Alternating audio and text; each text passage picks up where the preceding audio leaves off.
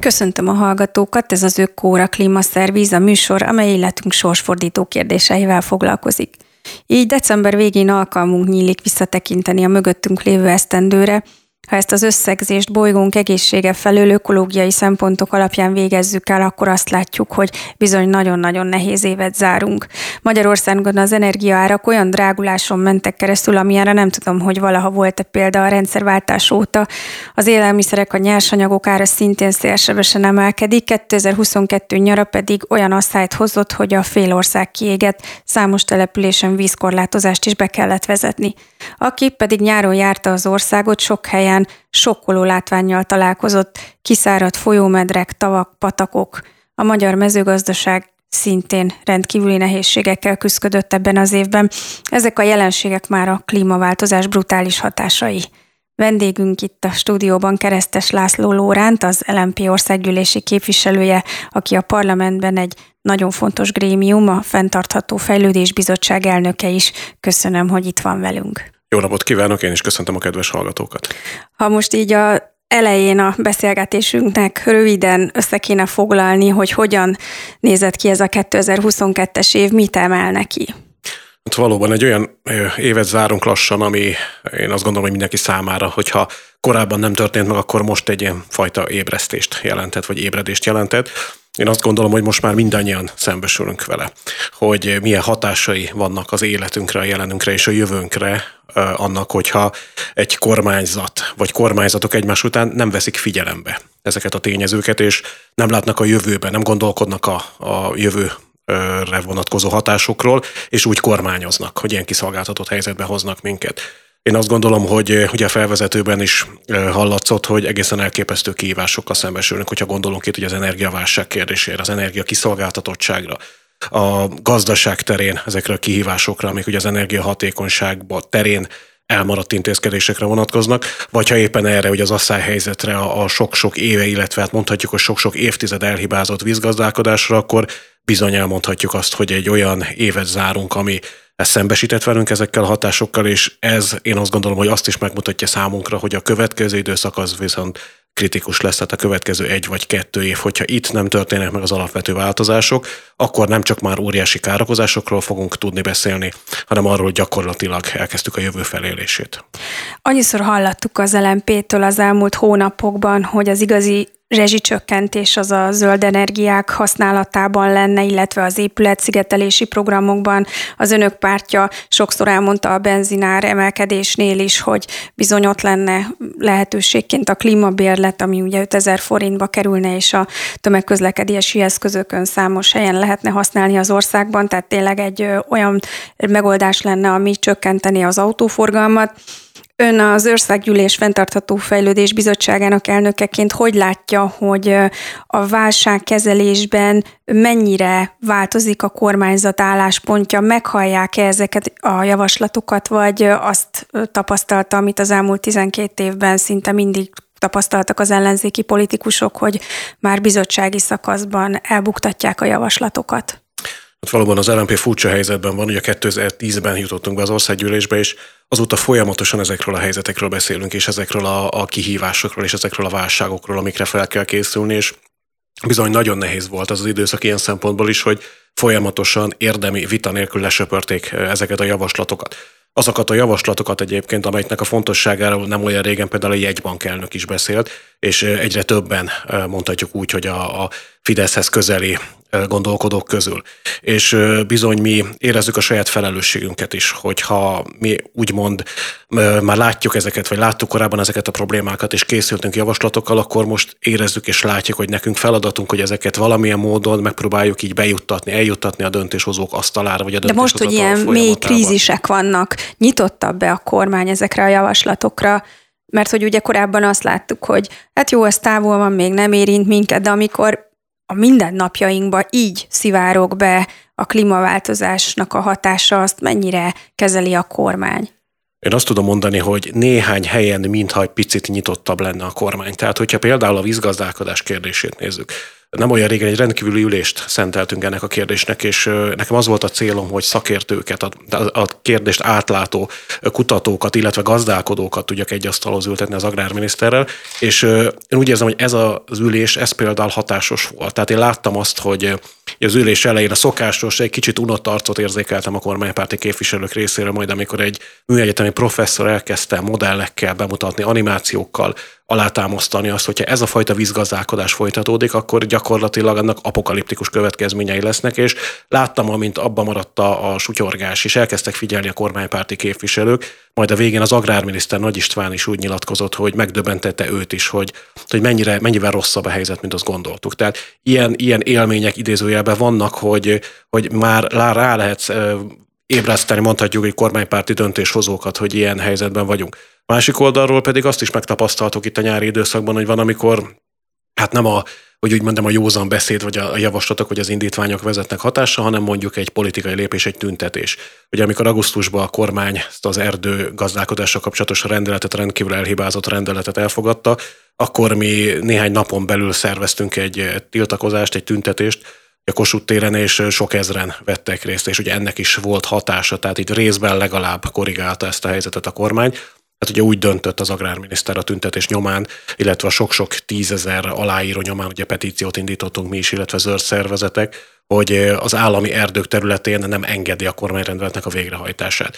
Tehát én azt látom, hogy a politikai munkában most kellően bölcsnek kell lennünk, hogy ott, ahol ilyen azonnali beavatkozásra van szükség, ott bizony ezekkel a politikai eszközökkel is kell élnünk, hogy megadjuk sokaknak a lehetőséget, hogy részt vegyenek ezekben a döntésekben, például egy petícióval, egy tüntetéssel, de én azt gondolom, és én külön személy szerint is érzem ebbe a saját felelősségemet, és látom a feladatomat, hogy bizony most az is egy feladat, hogy azokat az embereket, akik nagyon régóta beszélnek ezekről a krízisekről, és régóta a világos megoldást tudnak mutatni, azokat, majd azokat most egyszerűen el kell juttatni azok elé, az emberek elé, vagy egy asztalhoz kell tudni ültetni azokkal, akik a döntéseket hozzák. És ebből a szempontból én úgy érzem, hogy van némi pozitív elmozdulás. A vízügyekről részletesen fogunk még beszélgetni, mert nagyon súlyos helyzet alakult ki. Egy picit arról kérdezném most, hogy pontosan milyen szerepe van az országgyűlésben a fenntartható bizottságnak, mert szerintem a hallgatóink ezzel nem biztos, hogy tisztában vannak, hogyan épül föl a munka, és mit tapasztalt ezen a területen az új kormány megalakulása óta. Ugye tudjuk, az országgyűlésben vannak állandó bizottságok, amelyeknek az a feladata, hogy bármilyen törvényjavaslat, határozatjavaslat, vagy bármi egyéb indítvány érkezik az országgyűlés elő, akkor ez, először a szakbizottságok vitatják meg részletesen, és utána történik meg a plenáris ülésen a, a vita, és ezt követően történhetnek a szavazások. És mondhatjuk, hogy eddig 2010 után ebben a kétharmados rendszerben formális volt a bizottságoknak a szerepe. De most egy olyan helyzetben, amikor már senki nem vitatja, mind akár mondjuk évekkel ezelőtt is, hogy ezek a kérdések, ezek alapvetően határozzák meg a gyermekeink jövőjét, most már én azt gondolom, hogy megváltozik a bizottság szerepe, egy ilyen rendkívül fontos bizottságnak a szerepe és egyre inkább én úgy látom, hogy próbálnak az emberek érdeklődni, követni ennek a bizottságnak a munkáját, és én nagyon pozitívnak érzékelem azt is, hogy jönnek a bizottsági ülésekre. Ugye fontos, hogy ezek a bizottsági ülések nyilvánosak, és nyilván itt a COVID időszakban is voltak korlátozások, amikor nem lehetett bejönni az országház épületébe, de én maximálisan próbálom elnökként biztosítani ezeknek az üléseknek a nyilvánosságát. Amikor fontosabb témákról beszélünk, akkor élő közvetítést is közösségi médiában próbálok szervezni ezek mellé, az ügyek mellé. És nagyon-nagyon fontos lesz a következő időszakban is, én azt gondolom, hogy, hogy éljünk ezzel a lehetőséggel. Ugye, hogyha csak a vízgazdálkodás kérdését nézzük, hogy látjuk, hogy olyan helyzetben vagyunk Magyarországon, most már nagyon sok évtizede, nagyon hosszú ideje, hogy sokkal több víz folyik ki az országból, mint amennyi beérkezik. Minden évben gyakorlatilag három Balaton víz mennyiségével megegyező vizet veszítünk. És emiatt vagyunk ilyen borzasztó nehéz helyzetben akkor ugye ezt az évszázados asszályt, amikor bizony szembesülünk azzal, hogy a csapadék mennyiség egyre csökken, vagy egyre extrémebb módon jelenik meg a csapadék eloszlás. És bizony ebben a, az időszakban, ebben a nyári időszakban, bárhol is éltünk az országban, városban, faluban, bármely, tényleg bármelyik ország részben, akkor tapasztalhattuk, hogy, hogy mennyire kiszolgáltatottak vagyunk, és hogy mennyire felelőtlenek az olyan megnyilatkozások, hogy Magyarország víz nagy hatalom, és minden rendben van a vizek terén. Tehát ebben a kérdésben például egy óriási alapvető változásra, tehát egy, egy, egy gyökeres fordulatra van szükség, és ezekben az ügyekben én szeretnék kezdeményezőként fellépni ismét, és hogy úgy mondjam, házigazdája lenni ennek a társadalmi vitának, ami, ami szükséges ahhoz, hogy helyes irányba forduljunk.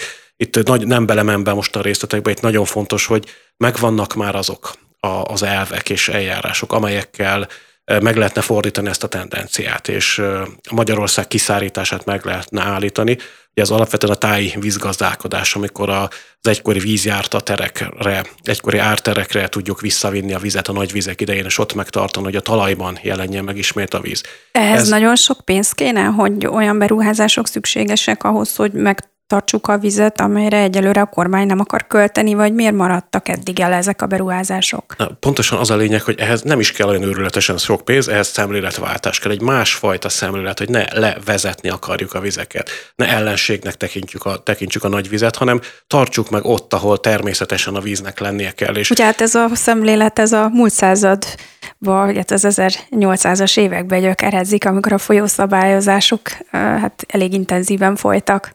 Pontosan, tehát ezeknek a hatásait érzékeljük, és ezért fontos ennek, lehet fontos a bizottságnak a szerepe, hogy, hogy vannak már szakemberek egyébként, akik már nagyon régóta erről beszélnek, hogy ezt meg kell tudni valósítani, tehát a víz megtartó vízgazdálkodásra van szükség, természetes, természetközeli módszerekkel, és egyelőre ez még nem jelent meg a kormányzati döntéshozatalban. Tehát ilyen társadalmi vitákat kell tudnunk lefolytatni, hiszen láthatjuk, hogy olyan tervek vannak, amik nagyon rossz irányba fordulnának, különböző vízlépcsőzés, óriási műtárgyaknak az építése, ami nem segít. Ugye az meg azért jött be, hogy a fenntartható fejlődés szempontjából, zöld energia szempontjából a vízenergia az egy megfogható történet itt Magyarországon, és mernének ráépítkezni. Én azt gondolom, hogy fontos, hogy ezekről a kérdésekről világosan beszéljünk. Például, hogy a vízenergia alkalmazása Magyarországon jellemzően nem zöld energia, nem tekinthető jó megoldásnak. Ugye síkvízi vízerőművek az, azok nem tekinthetőek olyan eszköznek, olyan lehetőségnek, amik, amikre lehetne építeni. És azt is látni kéne, hogy Tehát valaki... az energiamixbe a víz az ne is kerüljön bele? Én, én azt szerint? gondolom, hogy nem erre kell, nem erre kell hagyatkozni. És amikor erről beszél valaki, hogy, hogy vízlépcsőt kell építeni, meg kell emelni, a vízszintet, akkor, akkor nagyon rossz irányba indulunk el, hogyha gigantikus betonszörnyeket akarunk építeni, és hogyha olyan eljárásokat akarunk, amik nem megfelelőek a természet elvárásainak és a természeti adottságainknak, akkor hibát vétünk. És ezért kell ezeket a vitákat lefolytatni, ezért kell megadni a lehetőséget a szakembereknek, hogy le tudjanak ülni egy asztalhoz azokkal, akik most egyébként a vízügyet irányítják. És ebben lehet egyébként nagyon fontos szerepe a bizottságnak, illetve nyilván nekem is, mint bizottsági elnöknek, és én ezért törekszem minden, minél szélesebb együttműködésre olyan szereplőkkel, civil szereplőkkel, gazdálkodókkal, szakmai szereplőkkel, akik régóta látják ezt, régóta tudják, hogy mit kéne tenni, és adott esetben egyébként meg is fogalmazták még, ugye jó tíz évvel ezelőtt például Ángyán professzor a vidék stratégiájában. Tehát ezeket a vitákat most kell lefolytatni, mert hogyha rossz irányba indul el ebben a kiszolgáltatott helyzetben a kormányzati cselekvés, akkor valóban az arra rámehet a gyermekeink jövője.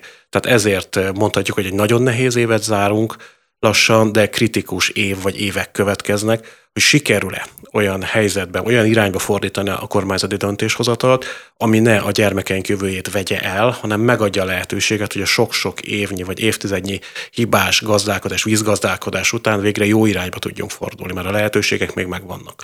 Mit tapasztal, hogy a kormány mögötti szakértői ta, csapat az old school módon gondolkodik, tehát régi szemléletmóddal közelít ehhez a kérdéshez, vagy nincs is mögöttük igazán szakértői gárda, én nem akarok egyetlen szakembert sem megbántani. Én azt szeretném elérni, hogyha a szakemberek egymással tudnának vitákat folytatni, és értékelni ezt a helyzetet, amibe kerültünk. Én azt gondolom, hogy ez nem kormányzathoz, nem akár a jelenlegi kormányzathoz kötődik, hogy egy elhibázott vízgazdálkodás érvényesül Magyarországon, hanem ez, ez egy, egy örökség. Ez egy örökség, ez egy nagyon sok évtizedes örökség. Viszont most van egy helyzet, van egy kormány, ugye nem oly rég voltak választások, ennek a kormánynak kell most azonnali lépéseket tenni azért, hogy ezeket a jól látható, kézzelfogható, számszerűsíthető hatásokat megpróbálja értékelni és a változásokat generálni. De ugye itt nagyon sok más embernek is van ebbe szerepe, más szakembernek, érintetnek, gazdálkodóknak, akik látják és érzik a gyakorlatban, megélik minden nap ennek a hatásait. De amit én tapasztalok a kormány részéről, az ennél egy picit összetettebb.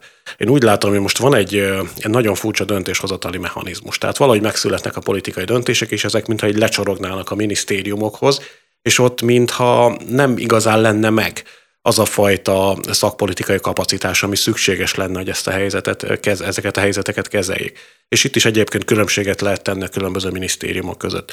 De például, hogyha itt van az egyik ilyen emblematikus kérdés ebben az évben, mondjuk az energiapolitika terén a szélenergia használata, mi azt láttuk, hogy a korábbi innovációs minisztériumra, ugye Palkovics miniszter lemondott, korábbi innovációs minisztériumra hatással voltak azok a szakmai vagy zöld szervezetek irányából érkező jelzések, amelyeknek a, hogy mondjam, a szakmai ellenoldala nem volt meg a minisztériumban. Tehát ugye a külső szakmai szereplők nagyon sokat és sokszor beszéltek arról, hogy a szélenergia használata az milyen lehetőséget jelentene Magyarország számára. Mi ugyanezt megtettük az országgyűlésből, hogy sok éve kérjük azt, hogy a kormány ezeket az administratív korlátozásokat oldja fel, és mondhatjuk, hogy megtörtént a, megtört a jég, Ugye idén augusztusban Palkovics, korábbi miniszter Palkovics László többször beszélt arról, hogy hát valóban a szélenergiának nagyobb terepet, nagyobb szerepet kéne szánni, és október végén gyakorlatilag egy bejelentést tett. Aztán ezt a néhány nap múlva, amikor én az országgyűlésben egy ilyen a valóságot feltáró kérdést tettem fel a miniszterelnöknek, hogy valójában milyen, milyen döntési folyamatok vannak a kormány boszorkány konyhájában, akkor megcáfolta a saját miniszterét, majd ezt követően Palkovics László lemondott. Tehát mi akkor azt tapasztaltuk, hogy a kormány egyik fontos... Nem egységes. Így van, így van. Tehát nem, nem, nem jelenik meg a, ez a fajta fontos szemlélet így a kormányzati döntések mögött, és az egyik minisztérium elindult egy, egy ilyen irányba hogy az innovációs minisztérium egy ilyen zöld irányba, hogy elkezdett gondolkodni a, a, a szélenergiáról is. Hogy az energiapolitikai felelős miniszterként eh, én úgy gondolom, hogy joggal és okkal tette ezt a nyilatkozatot Palkovics László, és mégis jött a, egy ilyen politikai, nem tudom, betonfal, aminek így neki a miniszter, és ezután nem is volt csoda, én azt gondolom, hogy lemondott.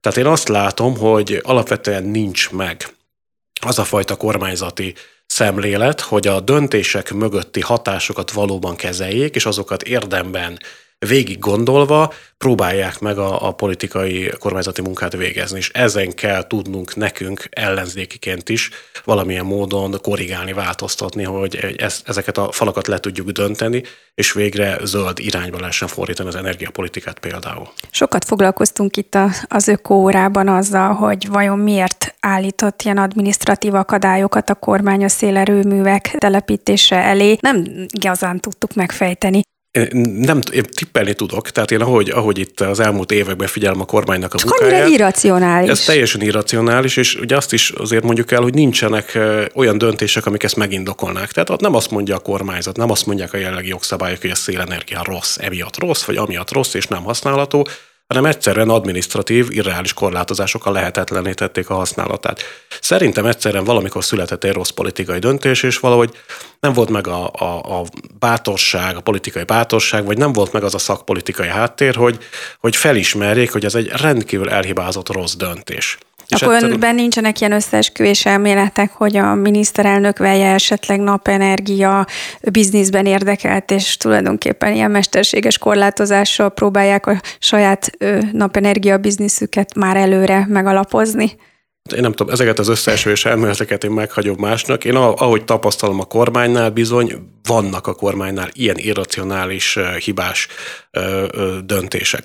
És hogyha egy ilyen általános képet próbálunk megfogalmazni a kormányról, ugye beszélünk, hogy a kormány hogyan gondolkodik, és ugye ez a, ez a gondolkodás hogyan jelenik meg a döntések mögött, és a döntések milyen kiszolgáltatott helyzetbe hoznak, akkor, akkor egy fontos jelenségre fel kell hívni a figyelmet, hogy most, amikor eh, gyakorlatilag energiakrízis van, amikor elképesztő az importigény az energia terén, amikor döbbenetesen elszaladnak az energiaárak, és amikor már ugye említettük, és nyilván fogunk még róla beszélni, a víz, kap, vizek kapcsán micsoda válságot élünk meg, akkor például egy olyan kormányzati, ilyen gazdaságpolitikai zászlós hajót látunk, mint az akkumulátorgyártás, ami, ami, ami egyszerűen megint csak nem racionális. Tehát akkor, amikor óriási kihívás Akkor nem hiszünk energia... a debreceni polgármesternek, aki azt mondja, hogy ez nagyon komoly uniós szabvány alapján készülő gyár lesz, a vízigény az kielégíthető, kisebb a vízigénye már Debrecennek, mint a korábbi években volt, és azért biztosítani tudják, és minden nagyon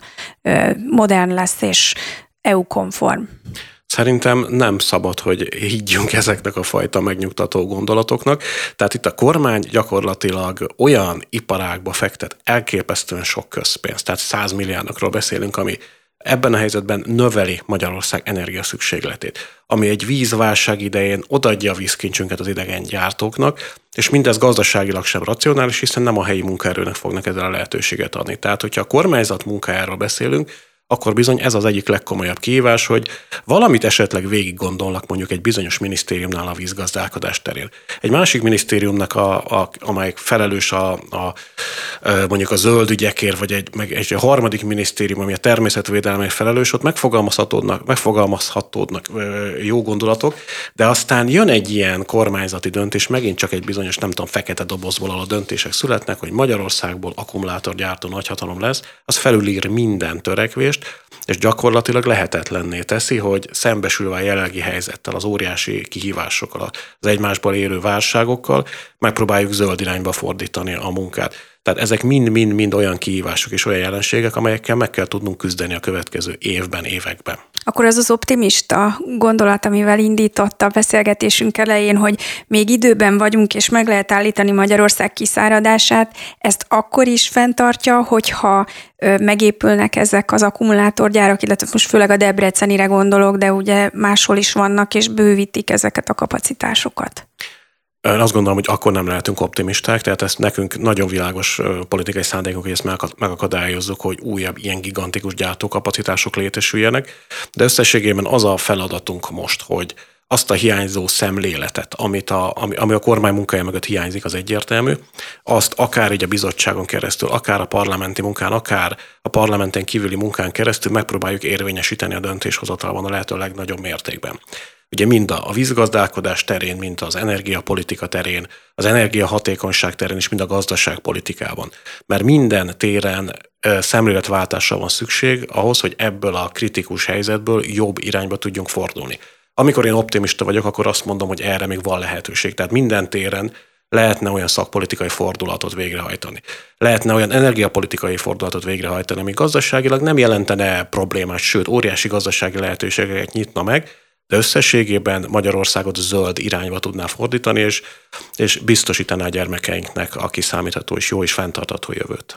Innen folytatjuk, részletesen fogunk beszélni a vízgazdálkodásról és a vízhiányról.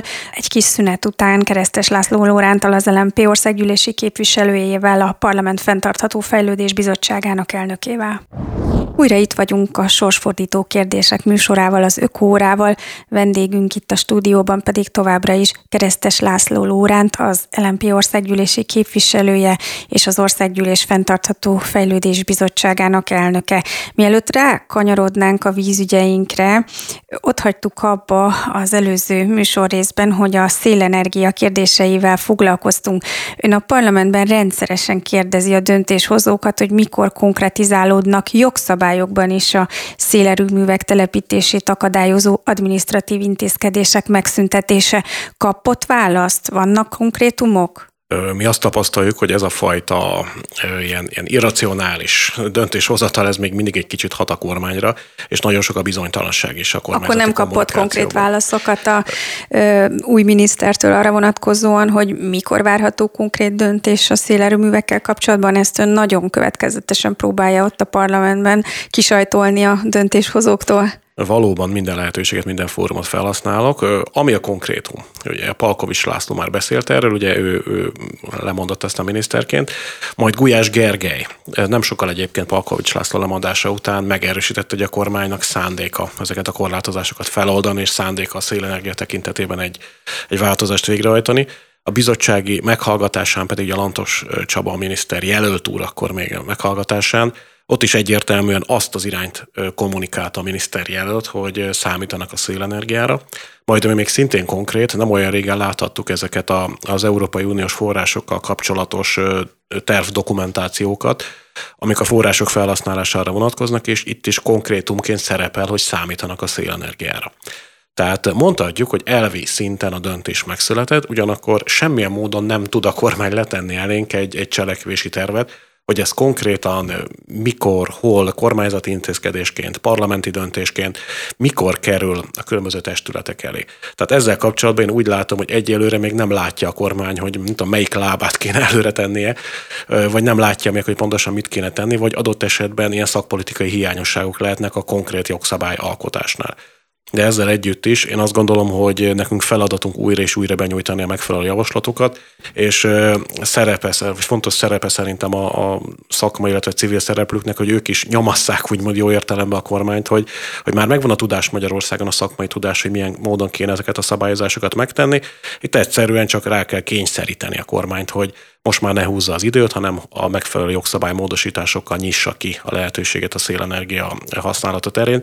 Én nagyon bízok benne, hogy ez hónapok kérdése is láthatóvá válik, és, és elindulhat végre Magyarország ezen a, a fronton is a zöld energiaellátás növelése irányába. A zöld energiaellátásban segítségünkre lesz ez a zöld áramvezeték, ami Azerbajdzsánból fog érkezni. Ugye erről nemrégiben beszélt a miniszterelnök. Ez nagyon érdekes, hogy a miniszterelnök ugye magát ugye nemzet, nemzetinek hívja ez a kormányzat, és nagyon sokat beszélnek hogy a patrióta szemléletről, ami egyébként a mi szívünkhöz nagyon közel áll, csak valamiért ez nem jelenik meg a kormány munkájában. Tehát egyfelől ugye már beszéltünk arról, hogy milyen módon szolgálja ki mondjuk a kormány a különböző nagyhatalmi érdekeket. Beszélünk itt ugye a, mondjuk a kínai akkumulátorgyártó kapacitásokról, de a másik oldalról valamiért idegenkedik ez a kormányzat, hogy abba, abba, az, abba az irányba gondolkodjon, vagy olyan energiapolitikába, ami a hazai, itthon elérhető, megújuló energiaforrásokra alapozná Magyarország energiaellátását. Tehát valahogy mindig abba az irányba gondolkodik a kormány, és az újabb és újabb nagy bejelentések is mindig arra, arra mennek, arra mutatnak, hogy majd valami külső forrásból megoldjuk Magyarország energiaellátását, miközben nagyon Van sok... egy szlovén áramvezetékünk is frissiben átadva.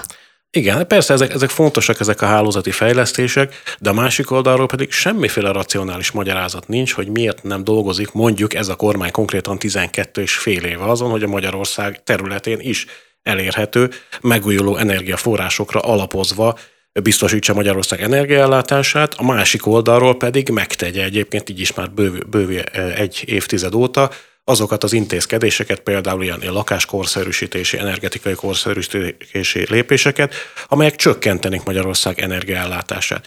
Tehát mi azt gondoljuk, hogy bizony ezen a téren nemzeti gondolattal, nemzeti szemlélettel az a helyes megoldás, hogyha Magyarország energiaellátását a megújuló, itthon számukra elérhető energiaforrásokra alapozzuk, nem külső tényezőkre.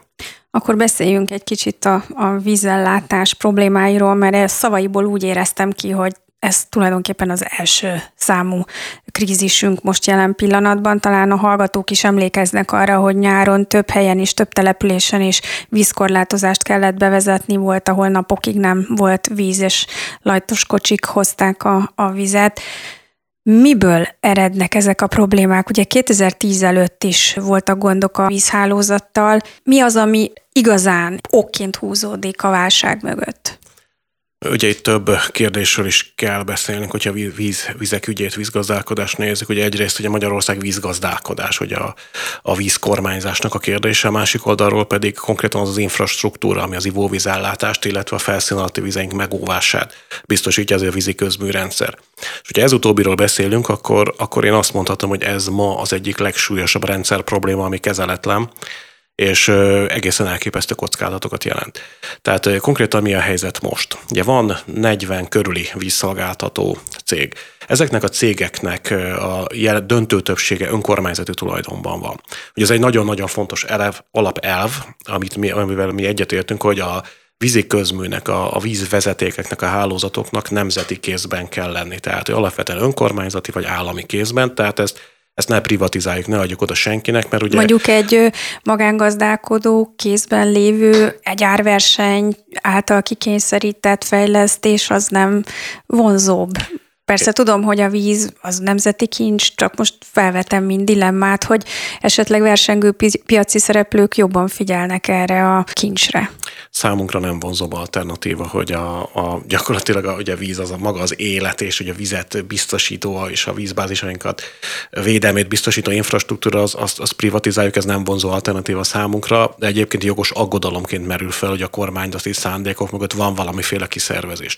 De most, hogyha visszakanyarodunk, hogy milyen, milyen kihívásokkal szembesül ez a rendszer. Tehát most konkrétan ott tartunk, hogy, hogy jövő évre nem biztosított ennek a rendszernek a működése. Tehát sok éve egy egyre erőteljesebb probléma halmaz képződik azáltal, hogy nincs forrás a víziközműrendszer fenntartásában, egyre jobban tönkre mennek, előregszenek a csövek. Ugye most a hálózati veszteség az 25 százalék, tehát a megtermelt ivóvíz 25 százaléka gyakorlatilag felhasználás nélkül elfolyik, azért mert ennyire rosszak már a csövek. Miközben, ugye ezt is érintettük már, miközben óriási probléma már az ivóvíz ellátás és egyáltalán a vízgazdálkodás Magyarországon. Tehát ez már egy óriási felelőtlenség. És az is belátható könnyen, még akkor is, hogyha valaki nem műszaki végzettségű, hogyha vannak különböző rendszerek, és ezek bonyolult, szerteágazó és nagyon drága rendszerek, amelyek nem kapják meg a folyamatos megelőző karbantartást, akkor ezek idő előtt tönkre mennek. Tehát olyan és rendszerek... Miért nem kapják meg? Mert nincs rá pénz. Azért Tehát nincs olyan... rá pénz, mert a rezsicsökkentést ebben az ágazatban is erőltette a kormány, vagy kellett volna valahonnan máshonnan fejlesztési forrásokat keresni. Pontosan azért, mert a kormány egy, egy politikával ugye elvont forrásokat, és ezt a másik oldalról nem pótolta, sőt, még egyébként több terheket is bevezetett, például a közműadót.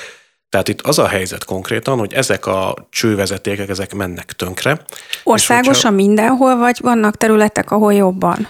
Ez egy országos probléma, de egyértelmű, hogy kimutathatók olyan területek, ahol, ahol lényegesen komolyabb és súlyosabb a probléma. És ezek a csőhálózatok, ezek folyamatosan mennek tönkre, és olyanok is tönkre mennek, amelyeket még lehetne karbantartásokkal nagyon sok évig, akár több évtizedig üzemeltetni. És most már ott tartunk, hogyha bizonyos statisztikákat idézünk, hogy 20% alatt van a megfelelő minősítésű rendszereknek az aránya, és a többi az kockázatos vagy kiemelten kockázatos. Nyilván ez egy olyan mutató, ami a különböző csőanyagokat, azoknak a használatát jelzi. Tehát óriási a baj. És hogy ez nem egy ilyen ellenzéki szlogán, vagy nem tudom, hogy nekem valamiféle ilyen furcsa hobbim, hogy erről beszéljek. Hát 2017-ben a Megyei Jogú Városok Szövetsége, ami ugye egy-két kivétellel fideszes polgármesterek körét jelenti, egy olyan jelzést, jelentést adott ki, amiben úgy fogalmaztak, hogy válságos helyzetben van ez a rendszer. És ugye ez 2017-ben volt, és akkor egy olyan becslést hallhattunk, vagy olvashattunk, hogy 3000 milliárd forint hiányzik akkori árfolyamon árakon a rendszer középtávú üzemeltetéséhez. Tehát nem ennyibe kerül, hanem ennyi hiányzik. Na most azért látjuk az inflációt, látjuk az áraknak az elszaladását, tudjuk azt, hogy ezt, ezt az összeget én azt gondolom, meg is lehetne akár duplázni, hogy mennyi hiányzik, és hogy milyen kivéreztetett helyzetbe került ez a szektor, és most erre, ebben a helyzetben érkezett ez az energia ár elszabadulás. Tehát most ott tartunk, hogy a szolgáltató cégeknek fogalmuk sincs, hogy hogyan fogják a gazdasági fennmaradást biztosítani, hogyha nem kapnak jelentős kormányzati támogatást. És most ez a helyzet, hogy a kormánynak már rég módosítani kellett volna a jövő évi költségvetést. Illetve de ez még nem történt meg. Még nem történt meg, de ebbe az ágazatban... Jelek erre vonatkozóan vannak, hogy valamennyit bepumpálnak ebbe a rendszerbe? Egyelőre én úgy látom, hogy nincsenek. Én konkrétan megkérdeztem a miniszterelnököt, hogy mit kívánnak tenni, és akkor úgy fogalmazott, ez nem olyan régen volt, talán egy másfél hónapja, hogy, hogy bízik abban a kormány, hogy a jelenlegi, tehát a jövő évi költségvetés az a túlélést szolgálhatja, vagy ahhoz elegendő lesz. Én akkor jeleztem neki, hogy nem. Oké, okay, ha nem, nem kerül bele ez a pénz a rendszerbe, mi fog történni az ivóvízellátásunkkal jövőre? Hát, hogyha ez, ezt a forrást nem kapják meg a cégek, nem fogják tudni finanszírozni az energiát, nem fognak tudni működni. Tehát ilyen, ilyen drasztikus a helyzet, hogy ez nem biztosít. Ez mondjuk ezeket. a mindennapjaink szintjén azt jelenti, hogy locsolni nem lehet majd, vagy komolyan a csapból se fog folyni víz. Hát én azt gondolom, hogy nagyon sok helyen azt fogják látni az emberek, hogy nem folyik a csapból a víz, mert hogyha nem tudnak fentszélen maradni a cégek, akkor nem fog tudni működni a vízszolgáltatás. Tehát ez egy, ez egy szerintem egy fehér-fekete helyzet, tehát itt a kormánynak fel kéne végre ébredni, és ezt a helyzetet egyszer kezelnie kéne, hogy az elszaladó energiárak miatt azoknak a társaságoknak, illetve hát nyilván itt alapvetően hogy a tulajdonos önkormányzatokról van szó, meg kell adni a, a támogatást a központi költségvetésből, amelyek ezért a fontos közszolgáltatásért felelősek. Tehát ez egy azonnali lépés, ami nem képezheti vitatárgyát, hogy ezt meg kell tenni. A másik irányból pedig hogyha a csőhálózat minőségét, problémáit, karbantartási igényeit nézzük, akkor itt hosszú évek óta kérdezem én a kormányt, hogy mit kívánnak tenni, és ők mindig elmondják, hogy évente 4-5 milliárd forintot költenek a különböző pótlási munkákra, de hát itt körülbelül olyan, az a 100 milliárdos nagyságrend, ami évente kellene. Tehát én azt mondom, hogy most hirtelen minimum 200 milliárdot a karbantartási munkákra bele kéne tenni a jövő évi költségvetés, utána évente is 100 milliárdos nagyságrendű többletet a az elmúlt években tapasztalhat. De ha jól értem, képest. akkor ö, hosszú távon ez meg is érnie, mert azért, ha az egynegyede a víznek elfolyik, az olyan pazarlás, ami szinte felfoghatatlan irracionalitásra utal. Igen, ez egyébként ez egy, ez egy őrületes pazarlás, de ha másik oldalról nézzük, hogy ezek a közműrendszerek a szennyvíz elvezetését, a szennyvíz kezelését is kell, hogy biztosítsák. És hogyha ez nem történik meg, és sérülnek a felszín alatti vizek, a vízbázisok, az viszont helyreállíthatatlan lesz. Tehát az nem pazarlás. Ez már most jelentkezik? Tehát beleszivárog az ivóvízkészletbe a, a, a szennyvíz? Sok helyen, és mondhatjuk, hogy a, a felszín alatti vizeiket érintően túlnyomó részt jelentős a kockázat. Tehát itt ez egy olyan rendszer, ami alapvető, mondhatjuk, hogy a legfontosabb közmű, a legfontosabb infrastruktúra egy ország életében. És ezt a rendszert hagyták lepusztulni. És egyébként ezt én mindig elmondom, hogy ez 2010 előtt is az akkori kormányok is nagyon felelőtlenül bántak ezzel a kérdéssel, de ez nem mentesíti a jelenlegi kormányzatot, hogy ebben a helyzetben, amikor az ivóvízellátás középtávon veszélybe kerül, akkor nem néz szembe ezzel a kérdéssel, és azt gondolják, hogy itt vannak éveink, hogy cselekedjünk. És akkor még egy, még egy, még egy gondolatot el kell mondanom. Ugye amikor kérdeztem nem olyan rég a miniszterelnök urat erről, akkor azt mondta, hogy ő egyetért. Látja, hogy ez óriási probléma, és hogy higgyük el, hogy itt nem a szándék, hanem a pénz hiányzik. Na most én ezt nem tudom elfogadni ezt a választ akkor, amikor a Vodafone ügyletre vannak 100 milliárdjai a költségvetésnek, az ivóvízellátás fenntartására, biztosítására pedig nincs. Mi azt gondoljuk, hogy ez az első, ez a legfontosabb, hogy az ivóvízellátás rövid távon is ugye megfelelő gazdasági támogatások megérkezzenek, hogy biztosítani lehessen, hosszabb távon pedig egy olyan szemléletváltásra van szükség, hogy ez legyen az első, erre legyen pénz, és egyébként teremtsük meg egyébként, mondhatjuk, hogy az ipari hátterét is, hogy ennek a hatalmas munkának, ami sok éve munka lesz, hogy sok éves munka lesz, hogy rendbe tegyük a közműrendszert, ennek legyen egy olyan fajta háttere is Magyarországon, alapvetően hazai gyártású gépészeti cső, meg stb. anyag szempontjából még egy gazdasági lehetőséget is jelentsen. Tehát itt megint csak egy olyan intézkedés sorozatra van szükség, amit évek óta mondhatjuk, hogy készen megkap a kormány a különböző szakmai szervezetektől, ezt kell tenni, egyszerűen a szándék nem volt meg. Tehát szembe azzal, amit a miniszterelnök úr mondott, itt bizony a szándék nem volt meg, és a pénz az meg lett volna, hogy ezt a lépést megtegye. Az átlátszó oknyomozó portál többször is foglalkozott a vízellátási gondokkal, és próbált közérdekű adatlekérésekből információkhoz jutni, hogy mi okozza az ellátási nehézségeket, és szem, számtalanszor ütköztek abba a problémába, hogy nem igazán válaszolnak nekik a vízközművek, ami engem nagyon emlékeztet más ágazatoknak a szereplőinek a viselkedésére is, amikor a oktatási ügyekkel, vagy bármi egészségügyi adatokra van szüksége az újságíróknak, nagyon sokszor nem kapják meg. Önnek mi a tapasztalata, hogy a vízközművek együttműködőek-e egy ellenzéki pártal, az LMP-vel, vagy ön ezt egy ilyen magányos harcosként csinálja, úgy, hogy igazából hát lehet, hogy off the record, az ajtók mögött panaszkodnak a szakemberek, de amikor ott kellene lenni, amikor a megszólalás van a parlamentben, akkor, akkor egyedül marad ezzel, és igazából ezek a ö, lépések lehetnek azok, amelyek a miniszterelnöknek a figyelmét emiatt elkerülik. Hát, hogy mennyire együttműködőek, vagy mennyire proaktívak ezek a cégek. Ugye van a Víziközmű Szövetség. A Víziközmű Szövetség az egy ilyen ernyő szervezet a, a szolgáltató cégeknek. És ők viszonylag gyakran nagyon komoly stratégiai elemzéseket készítenek az ágazat valós helyzetéről, és ezt közzéteszik. Tehát két-három évente olvashattunk az elmúlt időszakban is átfogó, nagyon-nagyon komoly részletes elemzéseket, és ezeket olvashatta mindenki, olvashatja most is, hogyha megnézi a Víziközműszövetség honlapját, ezek a dokumentumok elérhetőek. Ott fehéren-feketén le vannak írva ezek a súlyos válságjelenségek. És a Víziközmű Szövetségnek a nyilván a megfelelő munkatársai ezt el is mondják különböző konferenciákon, minden egyéb eseményen. Egyébként a, a szövetségnek az egyik munkatársa jelen is volt, az új felelős miniszter, ugye Alantos Csaba miniszter meghallgatásán. Nyilván ott ő nem kaphatott szót, de jelen volt, és én amikor kérdéseket fogalmazok meg, akkor mindig elmondom, hogy ez nem egy pártpolitikai vállalkozás, vagy nem egy pártpolitikai munka, vagy olyan jellegű kommunikáció, hanem ez magának a szakmának a jelzése. De a másik oldalról, hogy hogy vannak-e válaszok, vagy nincsenek. Egyébként én nyilván én közvetlenül is keresem a különböző szereplőket, visszolgáltatott cégeket. Valahonnét egyébként nagyon világos és egyértelmű tájékoztatást kapok, máshol pedig talán egy, nem tudom, egy kicsit bizonytalanok, hogy ők adhatnak, nem adhatnak. Hát pedig ez egyébként... is benne van, meg az is, hogy ugye a kinevezése ezeknek az embereknek a kormányzattól függ, és ezért nem szívesen fogalmaznak meg nyilvános kritikát, hogyha viszont meg nincsenek a kritikák mögött arcok, akik a szakmai reputációjukkal ott vannak az állításaik mögött, akkor sokszor a kormányzati emberek azt mondják, hogy jó, hát nem is olyan nagy a baj. Hát ugye ezt, ezt nem mondhatják, de ugye vannak, és nyilván az állami cégek azok, ahol, ahol kevésbé bátran állnak szóba mondjuk egy ellenzéki politikussal, de én azt gondolom, hogy a helyzet még ennél is rosszabb, ugyanis én azt tapasztalom, hogy nagyon régóta foglalkozok ezzel a kérdéssel, én azt tapasztalom, hogy alapvetően hiányoznak a főbb számok is. Tehát elindult egyfajta 2010 után egy olyan, olyan folyamat, hogy nyilván csökkent is a közműcégeknek a száma, tehát volt egyfajta ilyen centralizáció az ágazatban, összevontak cégeket, és voltak olyan intézkedések, amelyek a közmű vagyonnak a felmérését feladatként meghatározták. De én úgy látom, hogy ezek elakadtak, ezek a, a lépések, tehát az információ begyűjtés megállt, és nem is vitték végig olyan módon, hogy nem rendelkezik a kormány azokkal a pontos ilyen kockázatelemzésekkel, felmérésekkel, ami által teljesen világos, részletes képet kapnának erről az elképesztően kitérett infrastruktúráról.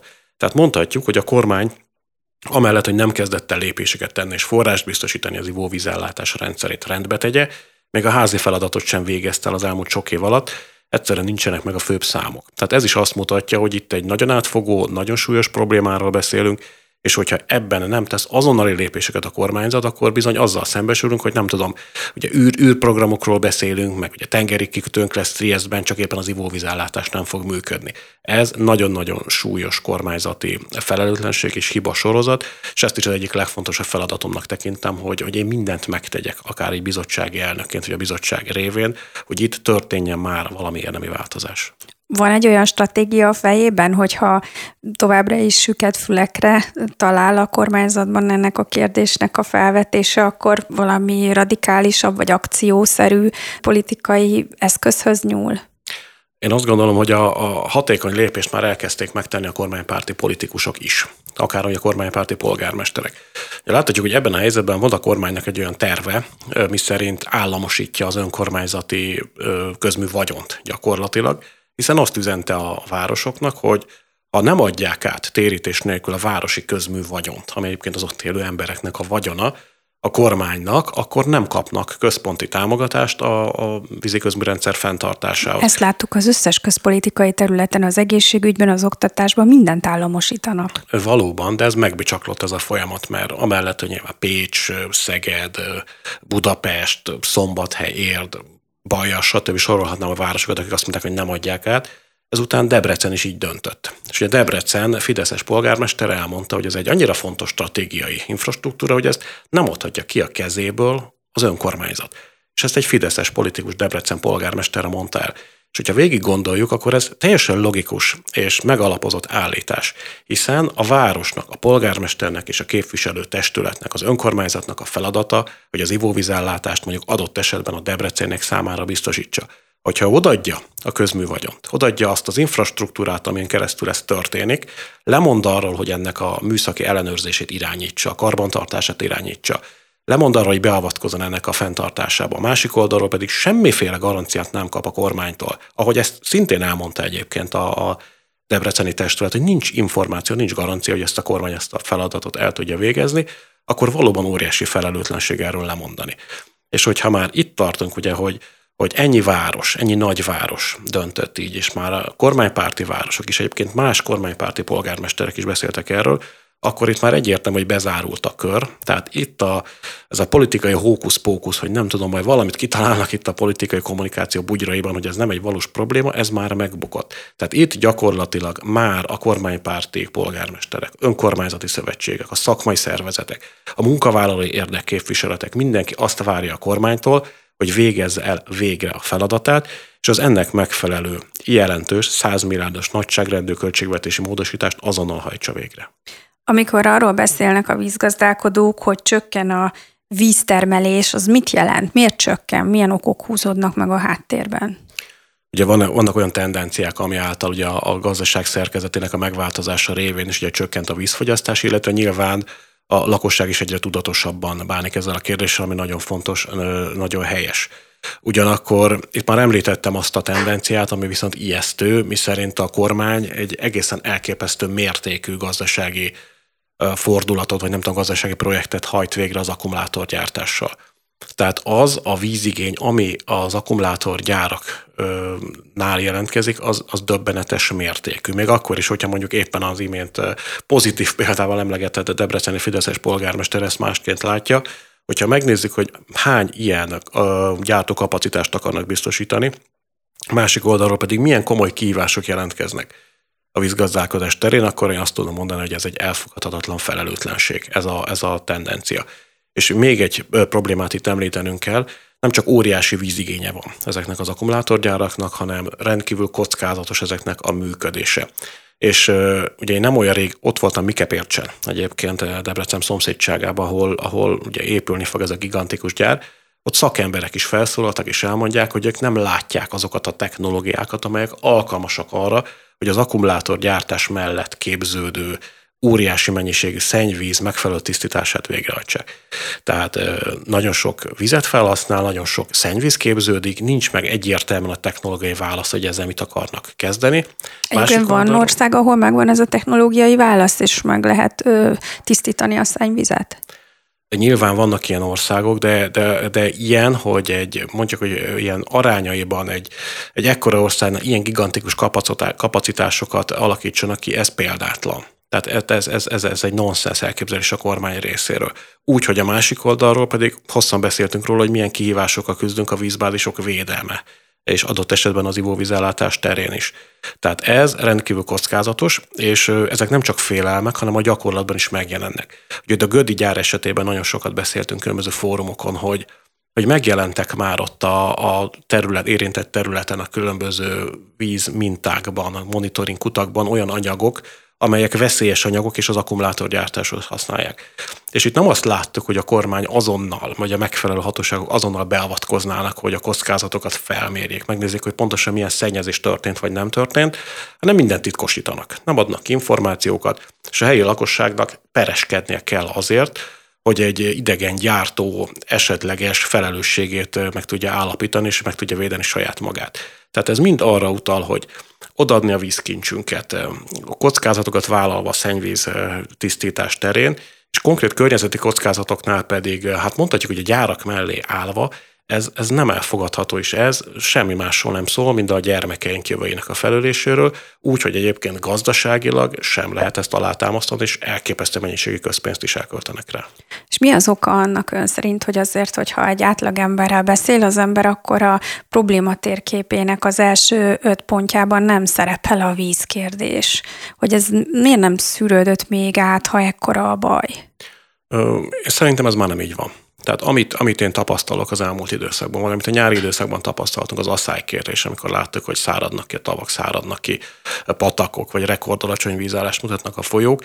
Én azt gondolom, hogy ez azoknak az embereknek is most már a, a legfontosabb problémái között kezd megjelenni, akik mondjuk éppen a vizes területektől távol élnek, vagy a nagyobb folyóvizektől távol élnek. Szerintem azt most már egyre inkább mindenki látja Magyarországon, hogy a víz maga az élet, és hogy bizony a víz, a válság, a vizek kapcsán történő vagy itt tapasztalt nagyon sokféle kihívás, az sokkal nagyobb problémarendszer, mint maga az energiaválság. És az is egyértelmű, hogy ennek a helyzetnek a megoldása, a felelős vízgazdálkodás, az ivóvízellátás stabilitása, ennek az infrastruktúrális biztosítása és a vizeink tisztaságának védelme, az sokkal szertágazó, sokkal nagyobb feladat, mint egyébként az energiaellátás, ami nyilván önmagában is óriási kihívás. Nagyon köszönöm. Ennyi fért az Ökóra idei utolsó adásába. Erről a vízkérdésről még sokat fogunk beszélni jövőre, kísérni fogjuk a, a bizottság munkáját. Köszönöm Keresztes László Lórántnak, az LMP országgyűlési képviselőjeinek, a Parlament Fentartható Fejlődés Bizottságának elnökének, hogy befáradt a stúdióba. Önöknek pedig köszönöm az egész éves figyelmet. Januárban is várom önöket a sorsfordító kérdésekkel és ökopolitikai témákkal. Boldog új évet kívánok! Kívánok Önöknek az Ökopolis Alapítvány és a Spirit FM nevében is.